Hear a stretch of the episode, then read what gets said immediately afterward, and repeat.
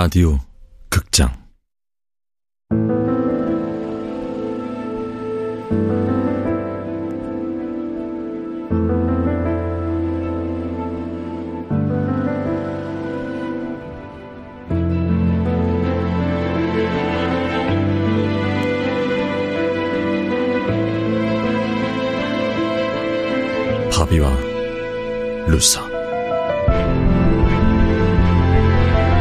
원작 박유경 극본 이영미 연출 황영선.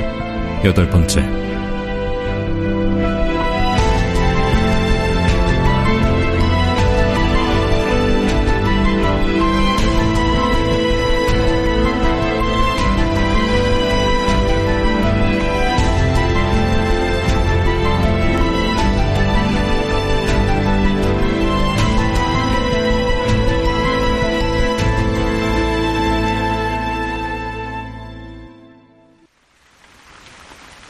어떤 아이를 찾으시는 건지 여쭤봐도 될까요? 작년에 쉼터에 있다가 실종된 아이야. 몽골 국적이고 이름은 희야예요. 희야. 가출이 작기는 했지만 이렇게 연락이 딱 끊어진 적은 없었습니다. 경찰에는 알리셨나요? 알렸죠, 물론. 근데 경찰에서는 단순 가출로 보는 것 같아요. 단순 가출로 본다면 경찰이 수사에 나설 리는 없을 것 같네요. 결국 선생님께서 찾으셔야겠어요.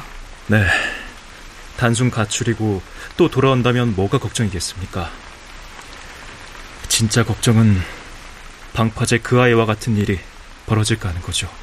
그런 끔찍한 일이요? 솔직히 저도 섬뜩할 때가 있습니다. 불법 체류 이주 아동들을 대상으로 우리가 모르는 어떤 일들이 일어나고 있는가 싶어서요.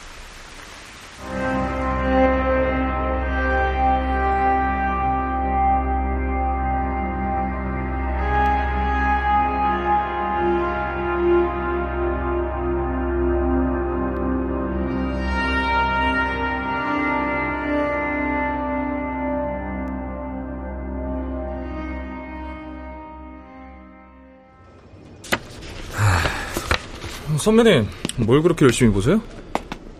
방파제 그 아이 현장 사진. 아, 잡을 수 있겠죠. 잡아야지. 그 범인은 완전 범죄를 계획했을까요? 세상에 완전 범죄란 없어. 아, 네.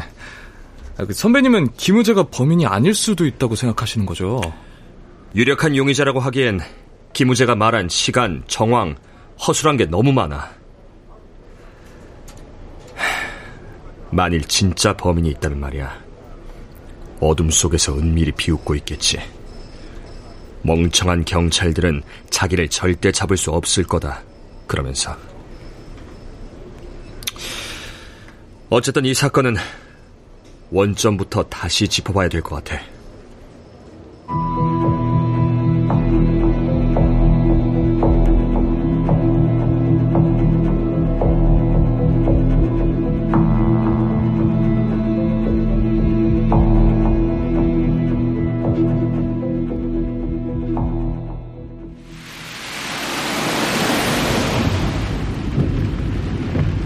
경찰 움직임이 심상치 않다니 김우재 자백으로 끝난 거 아니야? 하, 아닌 것 같습니다.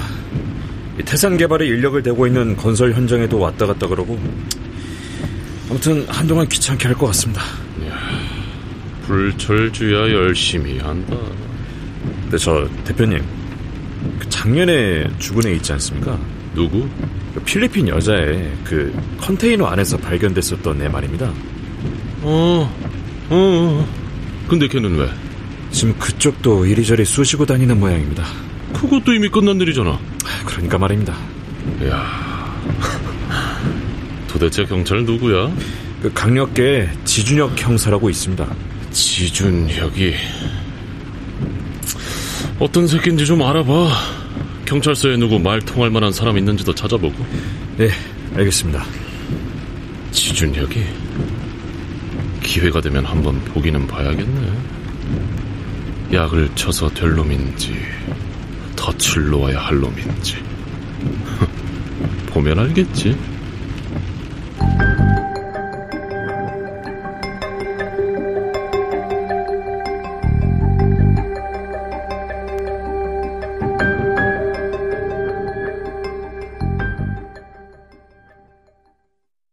바다 청소년 센터에서 돌아오는 내내 윤아 선생님은 생각에 잠겨 있었다. 나는 선생님이 무슨 생각을 하는지 짐작이 갔다. 윤영석 쌤 말이 마음에 걸리시는 거죠. 실종된 뒤 찾지 못하는 아이가 있다는 거. 그래. 지수 생각하시는 거예요? 음. 그때 내가 좀 더 적극적으로 개입을 했어야 하는 건데.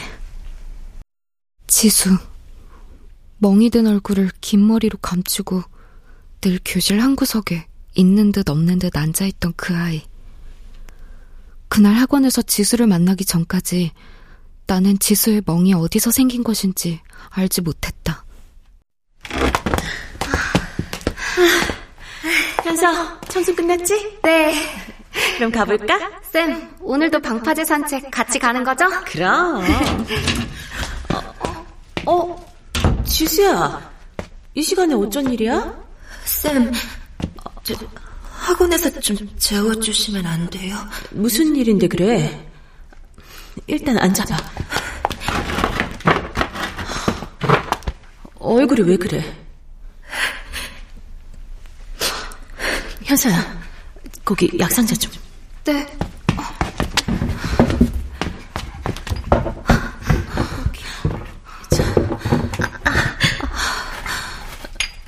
아빠, 또 술 드셨니?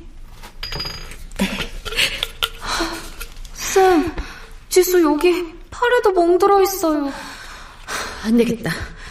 지수, 옷 좀 벗어봐. 아, 되, 되, 됐어요, 선생님. 한두 번도 아니고. 지수야, 아무리 아빠라고 해도 이건 폭행이야. 이러다 정말 큰일 나. 윤아 선생님의 최근에 지수는 마지못해 옷을 벗었다.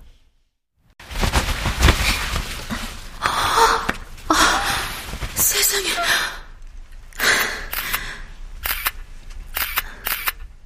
윤아 선생님은 지수의 몸에 난 수많은 상처들을 사진 기록으로 남겼고 그것을 증거로 경찰에 가정폭력 신고를 했다.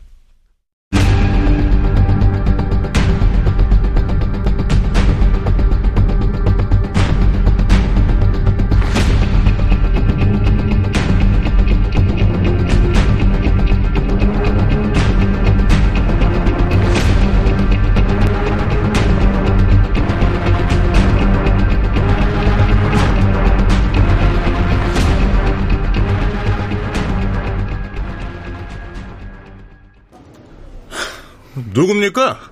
내가 지수를 때렸다고 신고한 사람이. 뭐 우리 지수가 그랬습니까? 아닙니다. 그럼 누굽니까?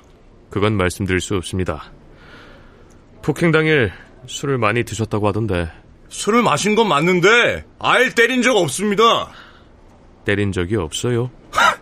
본인한테 직접 확인해 보세요. 아빠한테 맞은 건지 아닌지. 신지수 학생. 네. 네. 아빠는 이 상처가 본인이 그런 게 아니라 그러는데 사실대로 말해봐. 아빠한테 맞은 게 맞아? 아빠가 술 먹고 지수한테 아, 아니요. 아빠가 그런 게 아니라 그, 냥 제가 좀 너, 넘어져서 책상에 부, 부딪힌 거예요. 지수는 경찰에서 사실을 말하지 못했다. 지수가 같이 살아야 하는 사람은 윤아 선생님이 아니라 아빠였으니까. 왜 가정폭력이 성립 안 된다는 말씀이세요? 지수 아버지도 극구 부인하고 있고 무엇보다 지수가 아니랍니다. 제가 지수 몸에 있는 상처 사진으로 찍어서 보내드렸잖아요. 그걸 보셨으면서 그런 말씀을 하세요? 학생 본인이 아니라고 하니까요. 지수 말이 자기가 넘어져서 생긴 상처랍니다. 넘어져서 그런 상처가 생기나요? 경찰이시잖아요. 여기 신지수 학생 확인서입니다. 아, 선생님, 피해자가 어린아이도 아니고 고등학생입니다. 100번을 양보해 아빠한테 맞았다고 칩시다. 근데 피해자가 처벌을 원치 않는다. 이렇게 입장을 정해버리면 우리가 할 수 있는 일이 별로 없습니다.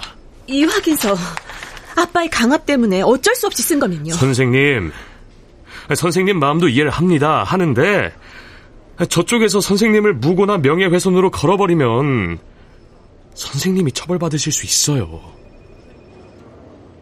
내가 지수를 마지막으로 만난 건 그 일이 있고 나서 며칠 뒤였다. 현서야, 나 서울로 전학 가. 갑자기? 그렇게 됐어. 지수야, 조금만 참자. 2년만 지나면 우리도 어른이잖아. 2년이 지나면 어른이 된다고 말은 했지만, 20살이 된다고 해서 뭔가 달라질 수 있다는 기대를 갖고 한 말은 아니었다. 서울로 전학 간 뒤, 지수는 전화도 받지 않았고, SNS에서도 사라졌다.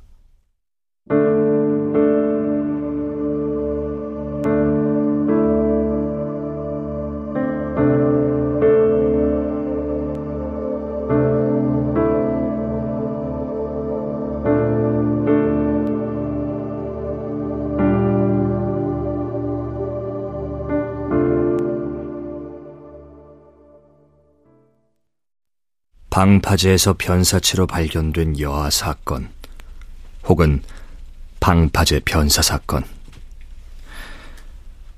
이 사건의 보고서를 쓸 때마다 제목을 어떻게 할지가 난감하다. 이유는 간단했다. 우리는 피해자의 이름조차 알지 못하기 때문이다. 피해자의 이름도 모르는 수사를 우리는 지금까지 하고 있었던 것이다. 어, 한 1년 반 전에요. 필리핀 여성이 살해당한 사건이 있었습니다. 김영석 씨가 작업하시던 현장 바로 옆 컨테이너에서요. 아, 예, 예, 기억납니다. 근데 그때 범인 잡히지 않았습니까? 아, 그 좀 석연찮은 부분이 있어서 재조사를 하는 중입니다. 재조사를요? 아유, 그렇게 오래된 일을 어떻게 기억합니까? 그러면 그때 같이 일하셨던 분들 아유, 아유, 아유, 아니요. 제가 기억하는 건, 뭐, 그런 사건이 있었다. 그 정도입니다. 근무 기록표요? 아, 네. 경찰에서 그게 왜 필요합니까? 네, 다시 조사해봐야 할 부분이 있습니다. 아니, 끝난 사건을 왜 다시. 아, 아 그리고, 저희 근무 기록표는 없습니다. 보관 안 하나요? 예, 보관 안 합니다. 아, 그럴 리가 없잖아요. 인력회사인데. 아, 뭐, 어쨌든 보관 안 합니다. 아니, 이런 식으로 수사에 협조하지 않으면 압수수색 영장 발부받아 집행하는 수밖에 없습니다. 없는 걸 없다고 하지 뭐라고 합니까? 예? 뭐 압수수색을 집행하든지 말든지 그 마음대로 하시고요. 사건 관련자들은 약속이나 한 듯이 기억나지 않는다고 했고 태산 개발은 관련 증거 제출에 소극적이었다. 결국 비슷한 범죄 유형의 사건을 분석하는 것으로 수사를 이어나갈 수밖에 없었다. 방파제 사건과 범죄 유형이 비슷한 두 사건, 베트남 여성 실종 사건, 그리고 필리핀 여성 살인 사건을 자세히 한번 들여다봤으면 합니다. 베트남 여성 실종 사건의 경우는 용의자를 못 찾아서 수사가 종결됐죠. 그에 비해 필리핀 여성 살인 사건의 경우는 랜덤 채팅 앱에서 만난 남성이 유력 용의자였고요. 하지만 그 사람도 재판에서 증거 불충분으로 풀려나고 말았죠. 풀려났다가 자살했다는 그 사람 말이죠. 어. 이 두 사건의 차이는 뭘까요? 어, 시신을 발견한 것과 하지 못한 것. 그 차인가요? 맞아요. 시신을 발견 못한 베트남 여성 사건은 실종 사건으로 끝이 났어요. 이와 달리 시신을 발견한 필리핀 여성 사건의 경우는 유력한 살인 용의자가 나타났죠. 재판에서 비록 증거 불충분으로 풀려났지만 말입니다. 자, 그러면 여기서 두 사건의 범인이 동일인이라고 가정해 봅시다. 베트남 여성 실종 사건과 필리핀 여성 살인 사건이 동일범 소행이다. 네. 그런 가정이면 랜덤 채팅 앱에서 만난 그 용의자는 범인에서 제외되는 건가요? 네, 제외되는 겁니다. 자, 진짜 범인이 따로 있다고 했을 경우 필리핀 여성 살인 사건은 우발적 범행이라 볼 수도 있어요. 어떤 면에서요? 시신을 유기하지 못했잖아. 아, 아, 완전 범죄를 꿈꾼다면 시신부터 유기하려 했겠죠. 시신을 유기하지 못한 상황에서 경찰이 수사에 나섭니다. 그러면 진짜 범인은 어떨까요? 체포될지도 모른다는 불안에 떨 겁니다. 그런데 뜻밖에도 경찰은 진짜 범인이 아닌 다른 사람을 주요 용의자로 지목합니다. 그 용의자는 기소돼 재판까지 가게 되죠. 그러는 동안 진짜 범인은 증거를 없애버립니다. 아, 이런 경우에는 미제 사건이 될 확률이 높아요. 기소돼서 재판까지 갔던 사건을 경찰이 다시 하지는 않을 테니까요. 김우재가 노리는 게 바로 그거라는 말씀이시죠? 그렇죠. 이 두 사건을 거치는 동안 진짜 범인은 시신이 있어도 미제 사건이 될 수 있다. 바로 그걸 깨달았던 겁니다. 결국 베트남 여성 실종 사건, 필리핀 여성 살인 사건, 그리고 이번에 방파제에서 변사체로 발견된 여아 사건까지 이 세 사건의 범인이 동일인일 수 있다. 그리고 그 범인이 김우재 뒤에 있을 거다. 그 얘긴가요?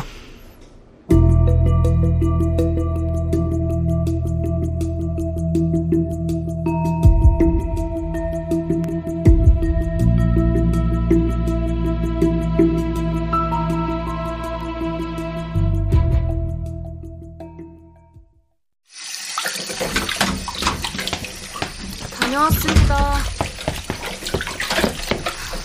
어, 아빠, 설거지 제가 할게요.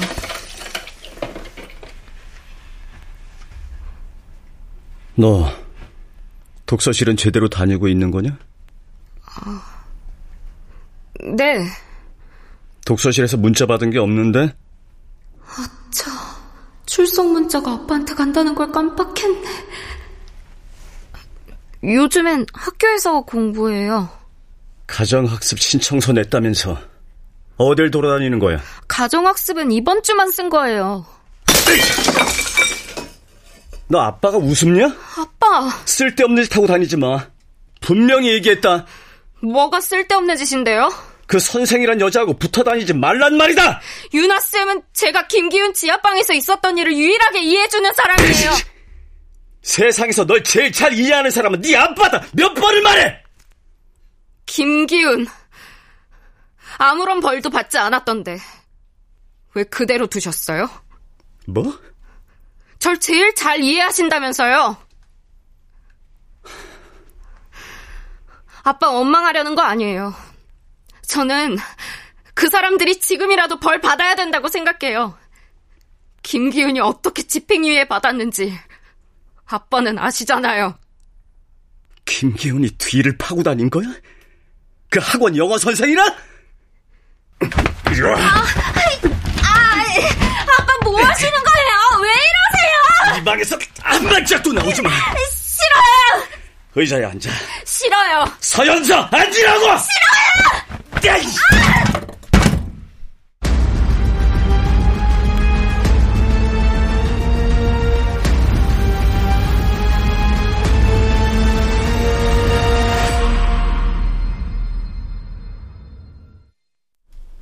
출연 최하리, 문지영, 유선일, 석승훈, 정훈석, 전병하, 이주봉, 박기우, 안수연, 이미주, 이창현, 이현주, 강한별.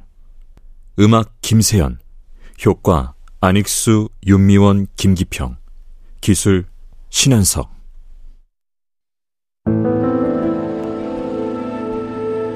라디오 극장 바비와 루사 박유경 원작 이영미 극본 황영선 연출로 여덟 번째 시간이었습니다.